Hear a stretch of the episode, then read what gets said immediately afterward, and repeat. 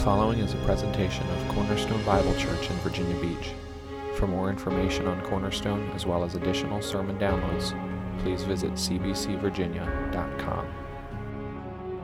Mark chapter 6, that's page number 841.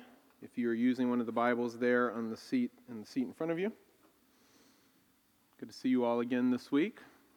Thankful to Caleb uh, for preaching last week. Excited to see uh, what God's going to do here with Cornerstone. As you were here a couple weeks ago, we announced we had nominated both Caleb Costin and Isaac Tolliver to become elders here uh, with us and help bear the load of pastoring uh, here at Cornerstone. So we're really excited about that, just continuing to rejoice in all that God is doing here in our midst, in our community groups. And so it was great to have him up here. I uh, wish he could be here to thank him personally. Carmen and Matt's grandfather died this week, so they're gone to uh, the funeral there. So just keep them in prayer. A lot of people, as uh, Jordan mentioned, are traveling or sick or other things for various reasons, but that's why Caleb's not here to be thanked in person. So we'll thank him next week privately. We're going to read verses 45 to 56 here in Mark chapter 6, and then we'll go to the Lord in prayer. So if you will, please look at verse 45. Mark writes Immediately he made his disciples get into the boat and go before him to the other side, to Bethsaida, while he dismissed the crowd. And after he had taken leave of them, he went up on the mountain to pray. When evening came, the boat was out on the sea, and he was alone on the land. And he saw that they were making headway painfully, for the wind was against them. And about the fourth watch of the night, he came to them walking on the sea. He meant to pass by them, but when they saw him walking on the sea, they thought it was a ghost and cried out, for they all saw him and were terrified. But immediately he spoke to them and said, Take heart, it is I, do not be afraid. And he got into the boat with them, and the wind ceased. And they were utterly astounded, for they did not understand about the loaves, but their hearts were hardened. When they had crossed over, they came to land at Gennesaret and moored to the shore. And when they got out of the boat, the people immediately recognized him and ran about the whole region and began to bring the sick people on their beds to wherever they heard he was and wherever he came, in villages, cities, or countryside, they laid the sick in the marketplaces and implored him that they might touch even the fringe of his garment. And as many as touched it were made well. Will you bow your heads in prayer? God, I feel like in many respects that coming to this passage this morning is reminiscent of Moses approaching the burning bush, your glory on display. And so, Father, while this ground that we stand and sit on this morning is certainly not holy ground, these words that we hold before us here are clearly holy words, and I pray that we will approach them with the reverent, the, the, the respectful heart which they so rightfully deserve. Lord, this is a passage that you have been convicting me on this week. I thank you for the truths that are on display here. And I pray, Lord, this morning that as I speak, that I will be able to make those truths clear to everyone who has gathered here this morning. May your Spirit open our eyes to see. May our hearts not be hardened like the disciples' hearts, so that as we see this scene unfold before us, we will do the only thing that is right to do and just fall to our knees and worship you. And so we give you this time give you this pathetic attempt at, at making your truth clear. Father, I just pray that your truth will be the thing that is most prominent this morning and nothing else. We ask all this in your name. Amen. Well, two weeks ago, I began our time together by making, there we go, by making the following statement. I said that our text this morning, this was two weeks ago, I said our text this morning, as well as the one after it, is one of those passages in the Bible that even unbelievers know fairly well. And I was referring with that statement to the scene that we looked at just a couple of weeks ago there in Mark chapter 6, verses 30 to 44, which we know as the story of Jesus feeding the 5,000. A very well known scene. All of us, if we have grown up in church at all, and even if you haven't, are probably familiar with that scene, that story to some extent or another, as well as the scene which we're going to be looking at today here in Mark chapter 6, verses 45 to 56, which we know is the story of Jesus walking on water. And I think if you were to ask people to make a list of their top 10 gospel scenes, like scenes that they remember from the gospels, I think both of those would probably be in a lot of people's lists. However, despite how familiar they are to many of us, the thing I was questioning two weeks ago, and I would equally question it this morning, is how much we really understand either of these stories. I mean, when you stop and think about them, what do you really know about either of them? I, this was the question I posed to you a couple weeks ago when we were looking at the story of Jesus feeding the 5,000. I began by asking you, well, what's the point? Okay, if I asked you right now to explain to me and to everyone around you what the point of the story of Jesus feeding the 5,000 uh, is, what, what would you say? What is it that you're supposed to learn? What is it that Mark and all the other gospel writers, a fact that is lost on us, that all of them find that story significant? What is it that they all wanted us to see? And my assumption was in asking that question that many of us would probably answer it with some form of the answer that Jesus is powerful meaning that maybe he can do miracles or that he can do anything. He's, he's amazing. Yes, I, we get that except that that answer doesn't make any sense because Mark has already made that super clear. I mean, if by this point in Mark's gospel you're not clear on the fact that Jesus is powerful because he can, you know, cast out demons and he can heal the sick and he can calm the winds and the seas with a word, he can raise the dead. If you're not clear on Jesus' power by this point, if you don't believe it by now, I don't think that him feeding 5,000 people is really going to make much of a difference. I mean, how, what, how does that even compare to raising someone from the dead? So I don't think that that is the point at all. And so I, I asked again the question well, then what is the point? What, what is it that he wants us to see? And to answer that question, I said that you needed to do two things. First, you needed to remember the larger context of and where the story appears.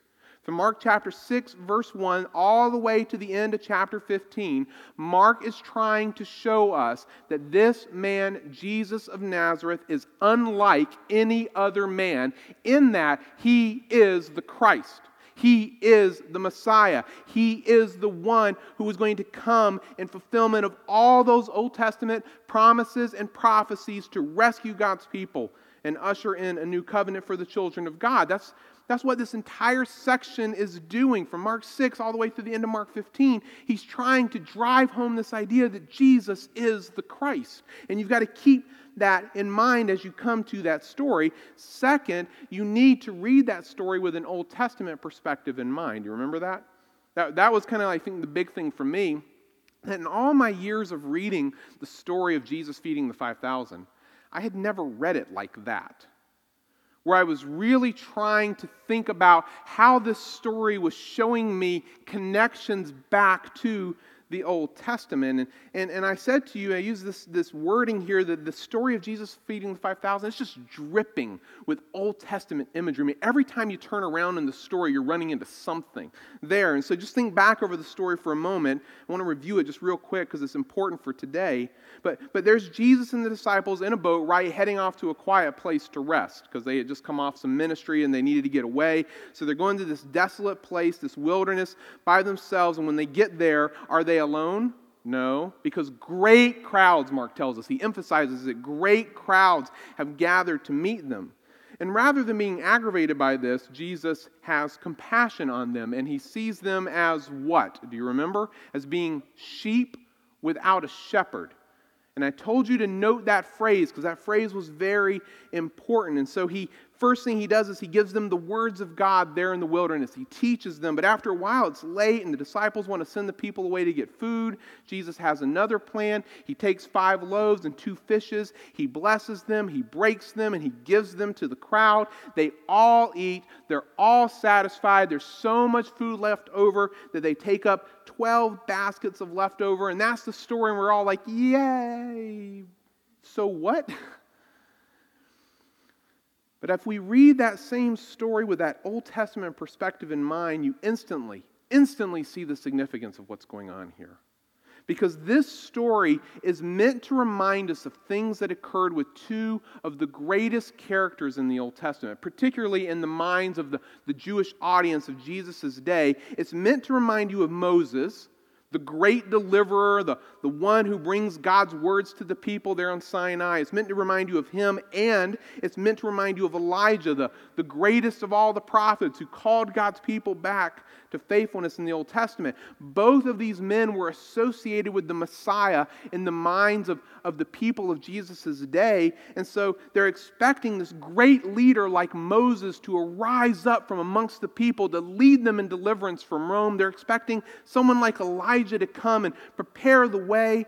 Both of these characters are on their minds. And when you step back then with that understanding and look at the scene again, you see the connections to both of these guys. Because, like in the story of Moses, Jesus looked with compassion on the multitudes of Israel and he saw them as sheep without a shepherd. That's a direct quote from Numbers 27.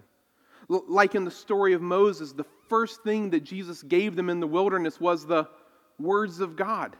Like Moses in the story, the crowds are miraculously fed bread and meat in the wilderness, all of these things. You see, you see similar things happening with the story of Elijah and his servant Elisha with him, that God provides food miraculously for Elijah and the widow. It just keeps appearing and occurring day after day. Elisha has a similar incident in 2 Kings 4 where he provides food for servants and there's so much left, they take up leftovers afterwards. But here's the point Whereas Moses and Elijah were merely conduits of God's message, Jesus was the source. Whereas Moses and Elijah have to pray to God to provide food for the people, for the, the people they're interacting with, Jesus provides it himself. And if you were there that day with the multitudes in the wilderness, being taught the words of God, being fed by the hand of God, you would have recognized that what happened with Moses and what happened with Elijah it's happening again. Except this time, better. Because someone greater than Moses, someone greater than Elijah is here. This is the Christ. This is the Messiah. This is the promised one of God come to rescue God's people and bring the new covenant to the children of God. This is this is him. Do you remember all that? Okay, that was last not last Sunday, two Sundays ago. And yet there's more. Actually, there's a lot more. Because having shown us in the story of Jesus feeding the 5,000 that someone greater than Moses and greater than Elijah is here, Mark now wants to take us even deeper into who this Messiah really is. And so he moves us seamlessly into the story of Jesus walking on water as we think of it. And I want to approach this story the same way I approached our story last week by taking an initial walkthrough just at the surface level to make sure we understand what's going on here within the story. And then when we're finished that, we're going to come back and do it again but this time at a deeper level so that I can try to highlight what I think Mark is doing here in the scene. And so let's begin that first walkthrough here in verse 45 by noting that Mark uh, tells us here that as soon as they had taken up the baskets of leftovers, that immediately Jesus makes his disciples get into the boat and go before him to the other side, to Bethsaida, while he dismisses the crowds. And as you read this, you really get the sense that Jesus, he, he's rushing them out of the situation, right? Like he doesn't really want them to be there. So he's like, guys, get in the boat and go now.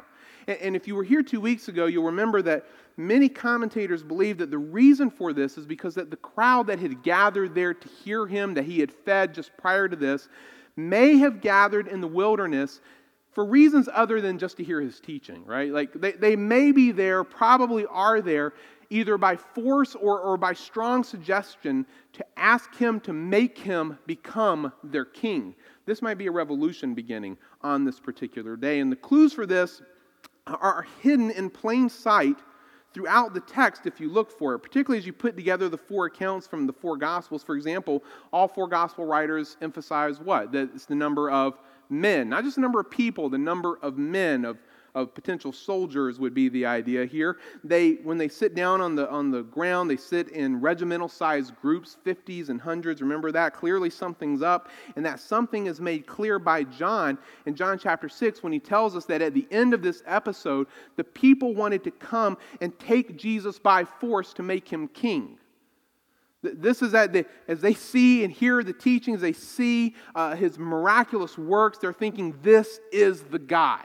This is the one who can lead us in a revolt against Rome, unlike anyone else before. This is him. And that would have fit very well with their understanding of what the Messiah was supposed to do, uh, an understanding that was, unfortunately for them, wrong. The crowd, I think, probably wants to start an insurrection against Rome here at the end of the scene. And I, I think the commentators are right in assuming that that is the reason why Jesus wants to get them out of there so quickly. He, he wants to move them out of there as fast as he can, and so he puts them on the boats. He quickly sends them away while he dismissed the crowd. I would have loved to have heard that conversation. And having done that, Mark tells us, Jesus goes up on a mountain to pray.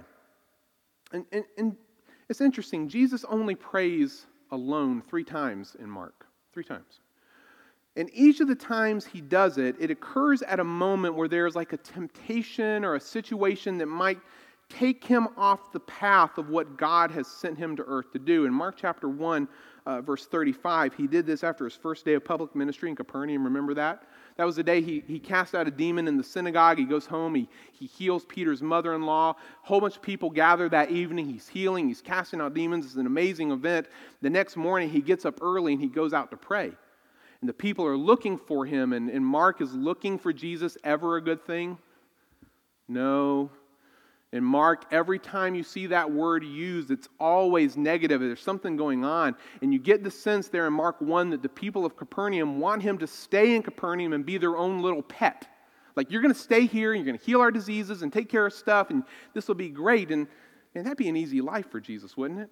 Stay home all the time, no travel, you know, work out of his house, just do stuff. I mean, that would be that'd be a great life. But what's his response to the to the disciples there in Mark 1? No, I have to go out and reach the other towns also. He's not going to be diverted from his mission. He's going to go. You see it again here in Mark 6. He does this same thing, goes off and prays after this attempt to make him king. The people want him to be their leader, to, to overthrow Rome he certainly is their leader and he certainly is a king, but not like this. Not like they wanted at that particular moment. And so this would have pulled him off of God's path. He prays, he sends the people away, and he goes back to the disciples. He doesn't go with where they want him to go. And the third time you see Jesus pray in Mark is in Mark 14, verses 32 to 42, where he prays there in the Garden of Gethsemane. And in that prayer, what, what does he pray? Lord, let this cup, let this cup pass from me there was any way other than the cross that we could accomplish this, let this, let this cup pass. Nevertheless, not your will, but mine. Again, this internal desire or, or, or feeling that he doesn't want to go this path, but he is willing to do it. You see it there. In each case, when you see Jesus go off alone to pray in Mark specifically, it's always connected to some situation or temptation, you could say, that it would divert him from God's plans for him on this earth. And in each case, he prays and then he obeys what God has sent him to do. And so Jesus goes up to pray. And when evening comes, the boat is out at sea and he's alone on the land. Mark is simply uh, emphasizing the setting both for the disciples and Jesus. It's late, it's probably near midnight. You'll see why I think that in a moment. The disciples are in the boat at sea. Jesus is either up on the mountain or he's coming down from the mountain. And he sees that they're making headway painfully, Mark says, for the wind was against them. And this just means that they're having a, a really hard time rowing against the, the wind and waves. Okay, this is not like the last time when they're in the boat and the storm is so bad that they think they're going to die and they're waking Jesus up and saying, Don't you care about us? It's, it's not that. This time they're fine.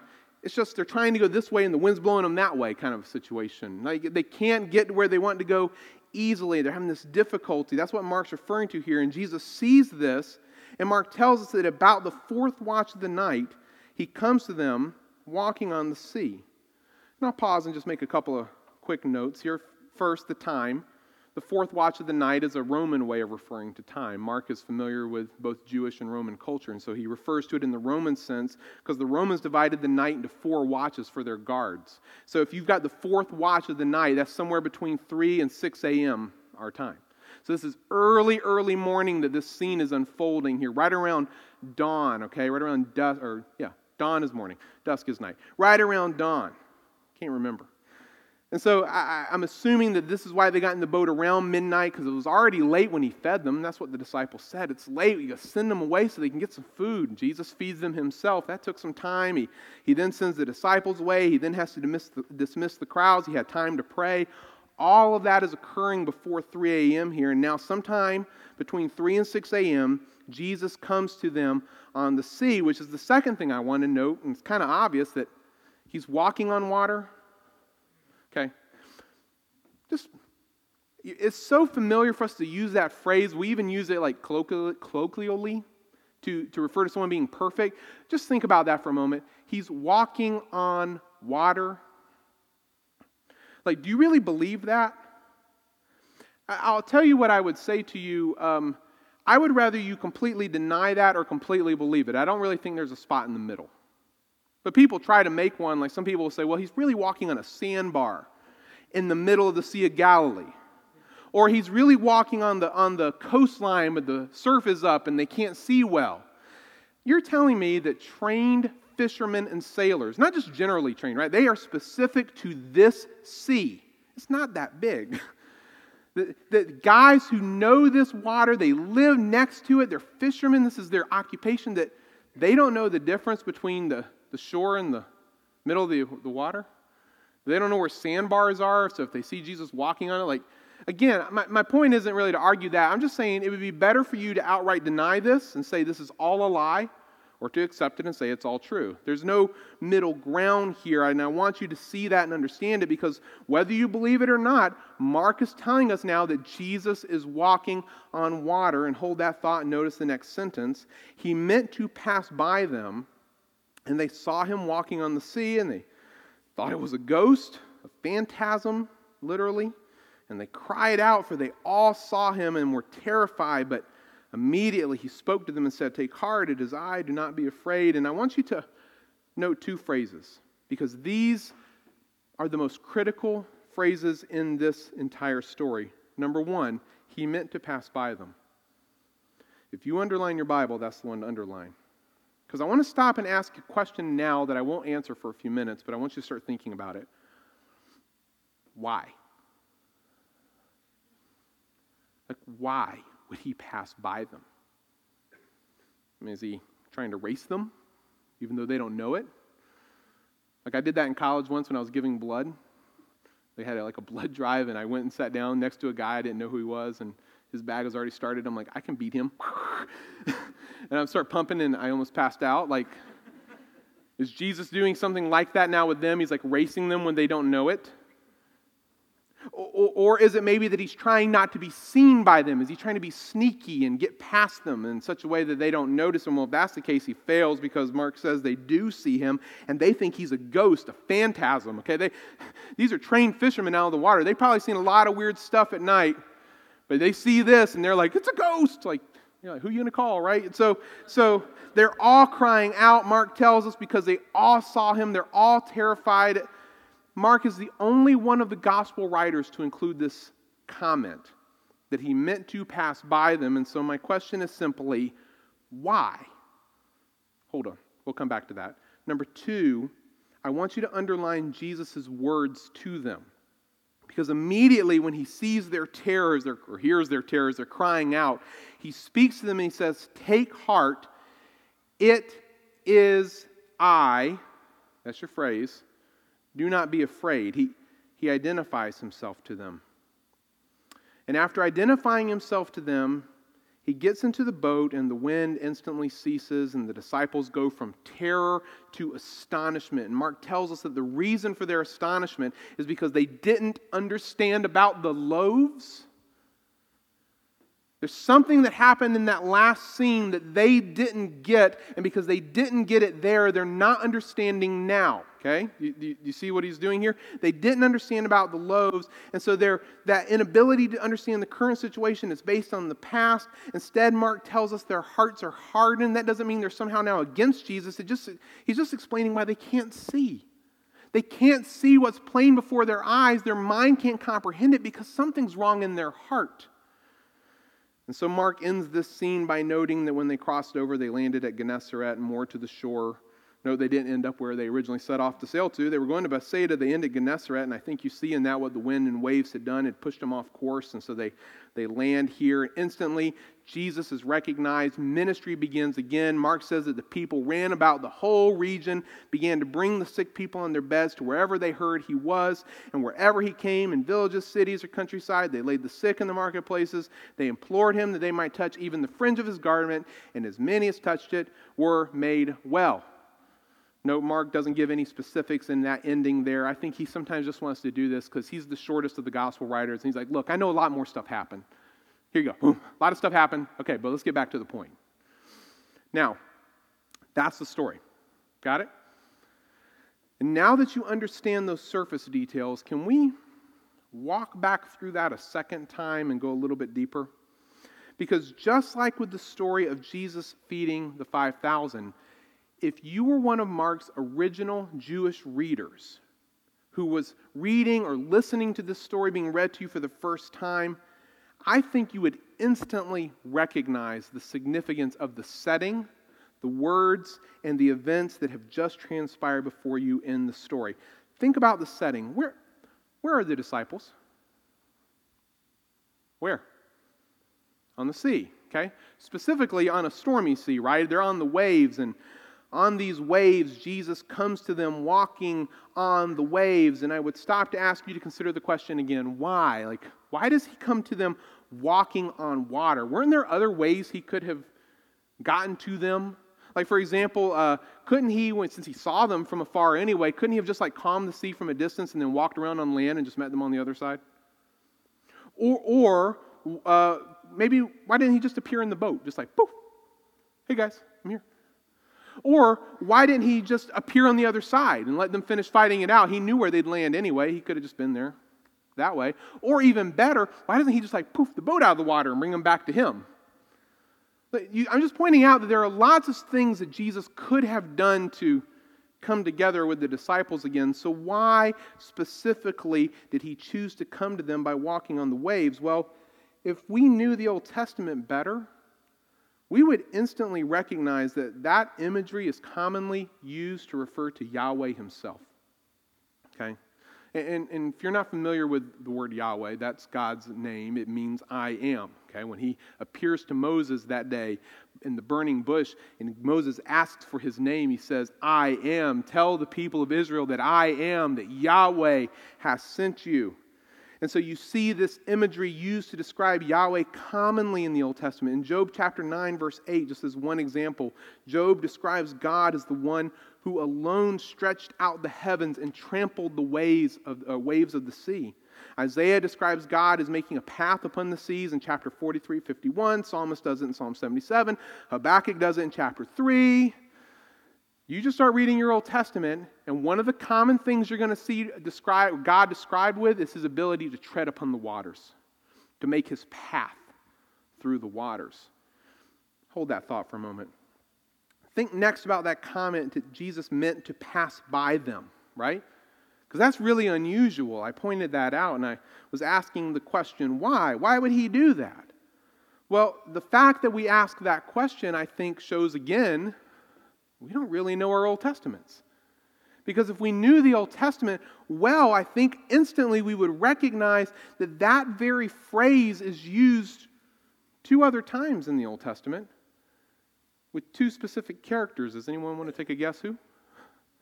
Moses and Elijah? Oh my, wow, that's amazing again, right?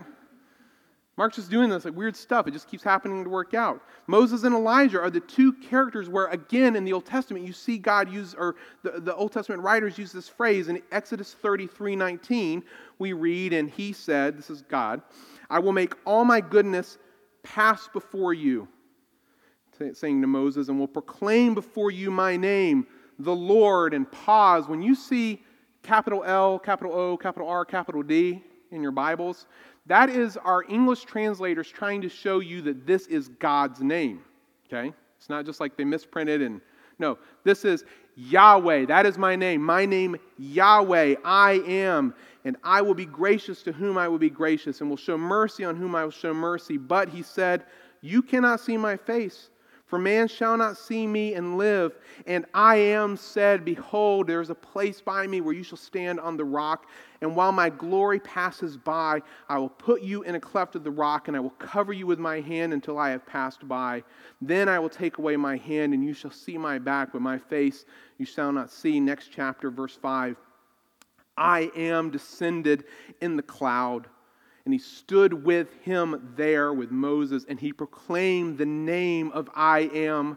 I am passed before him and proclaimed, I am, I am. A God merciful and gracious, slow to anger, and abounding in steadfast love and faithfulness, keeping steadfast love for thousands, forgiving iniquity and transgression and sin, but who will by no means clear the guilty visiting the iniquity of the fathers on the children and the children's children to the third and the fourth generation. And Moses quickly bowed his head toward the earth and worshiped, because that's what you do when I am passes before you. In 1 Kings 19, Elijah, exhausted and discouraged with his fight with Jezebel and Ahab, he's gone to hide in a cave. And God comes to him and he says, Why are you in the cave? Why are you here, Elijah? And Elijah says, I'm the only one left of the people who honor God. My enemies are trying to kill me. And so in verse 11, God speaks and he said, Go out and stand on the mount before I am, and behold, I am passed by. And a great and strong wind tore the mountains and broke in pieces the rocks before I am, but I am was not in the wind. And after the wind, an earthquake, but I am was not in the earthquake. And after the earthquake, a fire, but I am was not in the fire. And after the fire, the sound of a low whisper. That was the voice of God speaking to Elijah. You see, if we were familiar with those Old Testament passages, if we had a better way or in our hearts and minds of putting together this larger story of Scripture, when we would have read that story of Jesus walking on the water, we would have instantly recognized that that phrase that he meant to pass by them is the same one used of Moses and Elijah here in the Old Testament. Now, hold that for a moment and add one final piece. Consider now Jesus' words to them here in verse 50 when he says to them, It is I. You want to hear a literal translation of that from the Greek? Take heart. I, I am. Do not be afraid. Now, when you put those three things together, what do you have? Who alone can trample the seas? Who? God. Who, alone in grace and mercy chooses to reveal himself to man, not because man necessarily wants it or is seeking it, but because God wants to reveal himself. Who does that? God. And, and who alone can declare himself to be the great I am?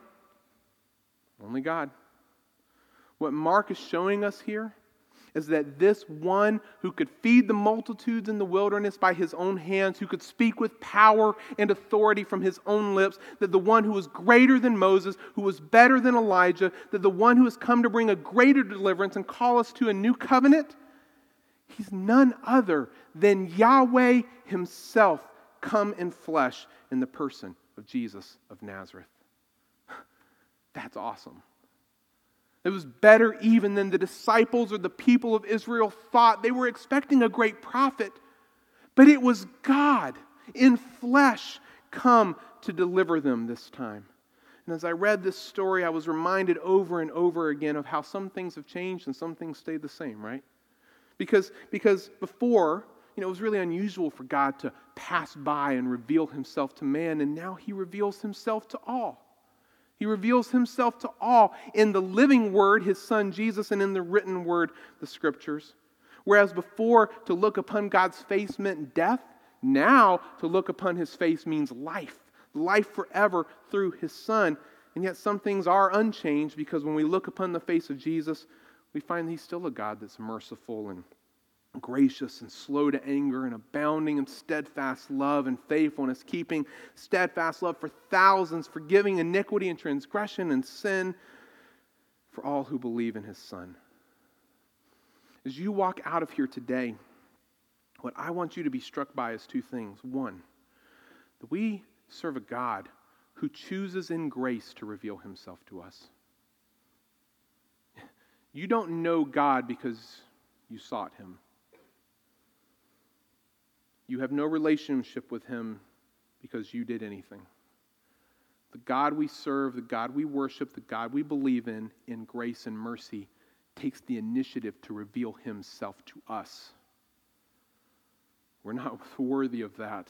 Moses wasn't worthy of that. Elijah wasn't worthy of that. The disciples sure weren't worthy of that. Their hearts are hardened as they look upon it. They can't understand any of the things that have happened. And yet, Jesus still, in grace, reveals himself to them, declaring that he is the great I am of creation. Secondly, you should just fall down on your knees and worship.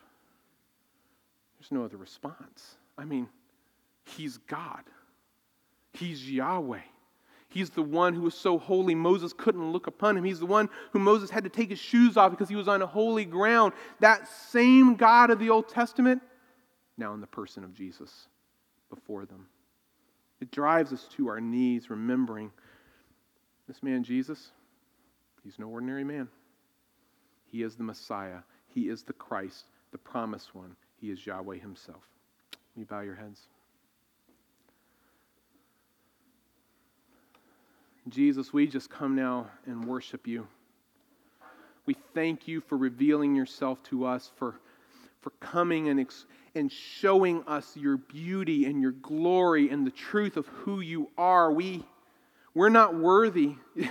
We haven't come looking for you.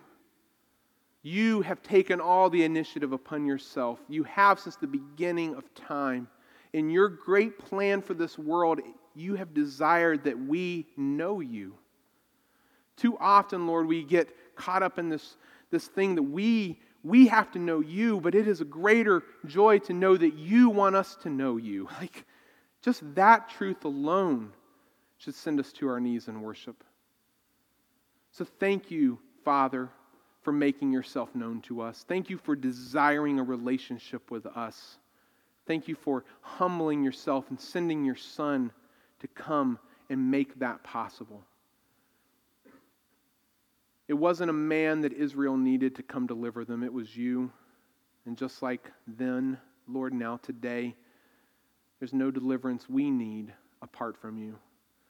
And so I pray, Father, that for each and every person in this room, if their faith has been placed in any other person, any other thing, that they will see the futility of that and place all their hope in you because you alone are the deliverer, the Savior, the promised Messiah.